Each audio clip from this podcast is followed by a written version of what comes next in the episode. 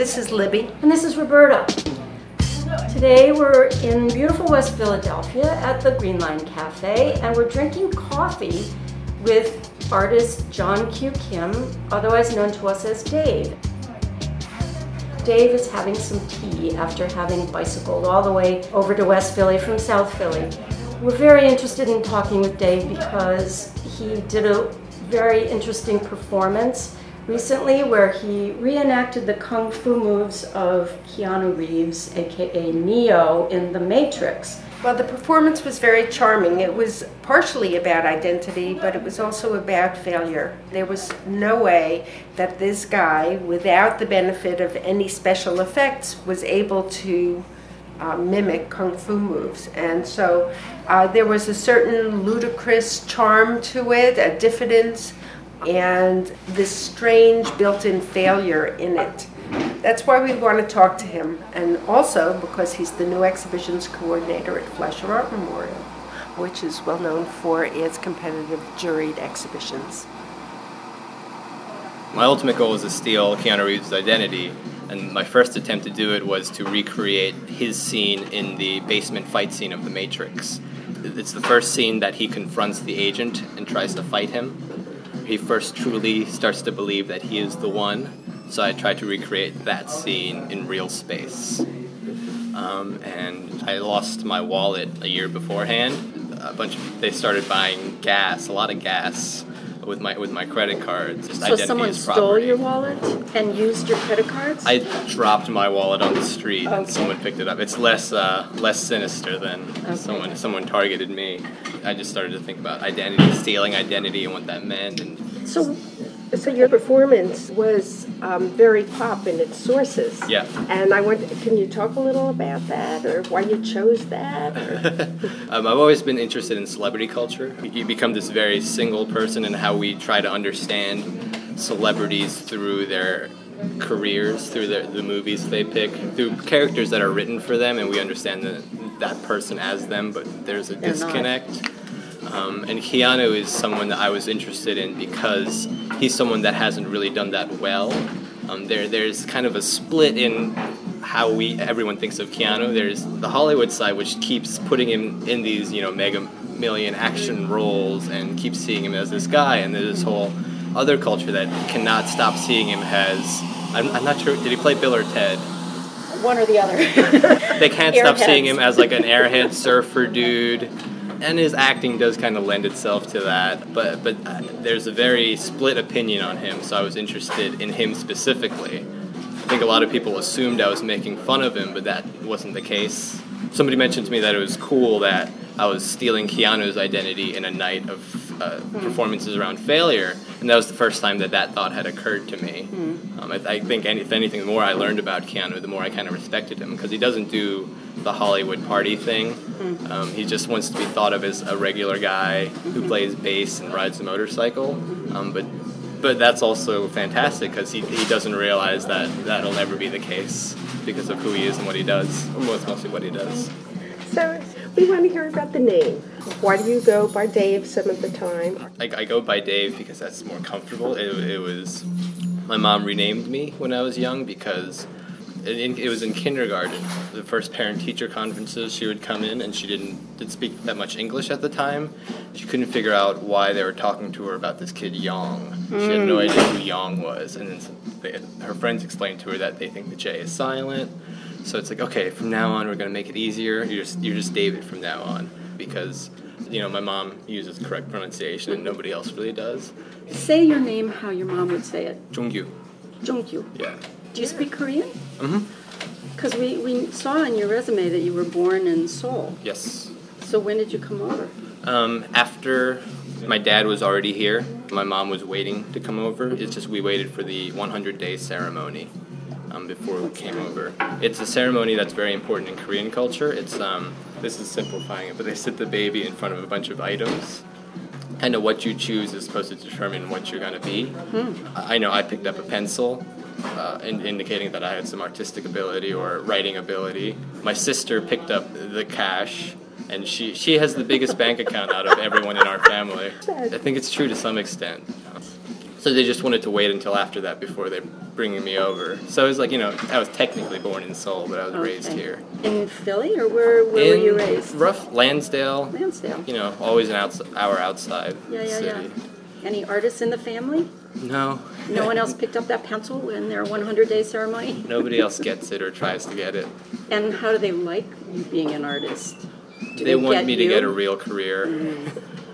My mom held on to the dream of me going to Harvard and becoming a doctor um, until the day I got my bachelor's. She thought I would just drop out and get it right, and then, but th- when that finally happened, she she suggested, you know, male nurses still make a lot of money. That was her new dream, and she still doesn't quite get it, but Well, she'll be happy to hear about your new job, I would think. Yeah, yeah, it's it's a big reason why I am kind of taking it to kind of mm-hmm. prove to my family that there is you know, there is a career that you can take in the arts. I think I'm just in the wrong family. Everyone in my I, I have three three or four people in finance, four Huh. cousins in law. I mean that because of because of that background, I'm very appealing to a non-art crowd or making mm-hmm. things accessible in a big way is very important to me. Mm-hmm. Um, I hate that barrier of like people just kind of looking at things and just being like, "Oh, I don't get it." I truly believe that art will give back to you what you give to it. You know, the more time you spend with it. I keep trying to convince them just give it a little time, give it a little thought. Don't automatically shut it out. So you started out as a sculptor, or at least that's what you went to school for. Yes. And um, and now you're doing performance, and I'm wondering, are you dropping sculpture? Are you what, what's your trajectory here, as you see it? my trajectory. I I didn't get, I didn't get, gain an interest in the actually I didn't know art school existed until I was looking at schools. Wow. I was going I was going to go to a liberal arts school and my friend said, "You know that's not the same thing as drawing." Hmm. As, as fine arts, and I was like, hmm. they have a school for fine arts.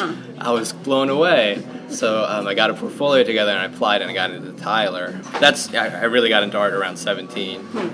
when I was drawing, my, my teachers kept telling me, "I- I- it's obvious you're not very interested in drawing. And I was like, what are you talking about? This is what artists do. Of course I love to draw. But over time, I'm seeing that they're right. And when I was making sculptures, I was, I kept, I was more interested in how people moved around them uh, as, as agents to create social situations and, and to move people rather than like being interested in the object in, itself and how that comes into being. So, Social sculpture, kind yeah, of in a way. Mhm. Yeah. Like I, I was mostly involved in Richard Serra and his sculptures and how they moved people more so than the history of him throwing the metal. Like I didn't really care about that, but I liked how they changed the room. Were you looking to your Korean American culture or Korean culture? No, Not. not at all. Definitely not. That's not like not an interest. yeah, to me, I, I mean, if you present to me something that is Korean American, I'd be naturally more averse to it than attracted to it because it's, it's a community that I've never really fit into. Um, so I've rejected it, and they rejected me in, a small way. I mean, I, I'm coming around to it at this point in my life and realizing that it is a part of me that you know, like the hundred day ceremony. To me, that's just something that happens, but but you guys have never heard of it. So I'm just realizing that you know there are, I I do have these differences I have to deal with, uh, and it's not it's not healthy just to shut them out. Yeah. So um, I guess we want to ask you a little bit about how you see this change in jobs that you're going to be moving into the director of exhibitions. Is Right. that the right title? Uh, exhibitions coordinator. oh, exhibitions coordinator. not as cool. coordinator. Um, I, I, I, it's something I, I'm going to have to figure out because I've always defined myself in my work as trying to undermine the system. You know, like trying to expose the structure of the system. Um, maybe take it off kilter in a little way, just just to expose how it works. Nobody's going to mistake me for Sid Vicious. Um, I was always trying to get. I was trying to trying to work by the rules of the system in order to undermine it. But I think um, I have to figure out how this job title kind of affects that stance. And so, how about the Fleisher Challenge itself? Is there anything coming down the pike that you can share with us? Yeah, definitely. I, I want. I'm trying to think of it more as like, like what can we do for the artists? Because like you know, I, you could you could argue that you know we're giving them an exhibition and then they're showing in our space. We're giving them freedom of reign and we're giving them a little money to do it. But I'd, I'd like to create more more opportunities for feedback for the artists. Mm-hmm. I was thinking maybe we'd ask them to create one public program So is it going to stay the basic format where people apply and get juried in, and there will be, is it four exhibits a year? Three exhibits. Three exhibits a year, and with three artists in each? Yeah, I think that format will stay the same. Okay. Mhm. And there'll still be a stipend for people? Yes. Going to stay the same, or is it going to go up? Or down? I'll, I'll fight to not let it go down. Yeah. We offered thousand dollars for one year, Mm-hmm. and then the economy happened, and we immediately had to slash that, and Yeah. that was that was painful. So what is it now? Five hundred for every artist. Is there any move in the books to change who, who may apply? Are you still thinking of it as being for uh, artists who haven't had much of a chance to get out there? That's a perception that we have to kind of change because there's nothing in the language of challenge uh, specifically states it's for emerging artists. And this past year, we have two artists that have been very successful.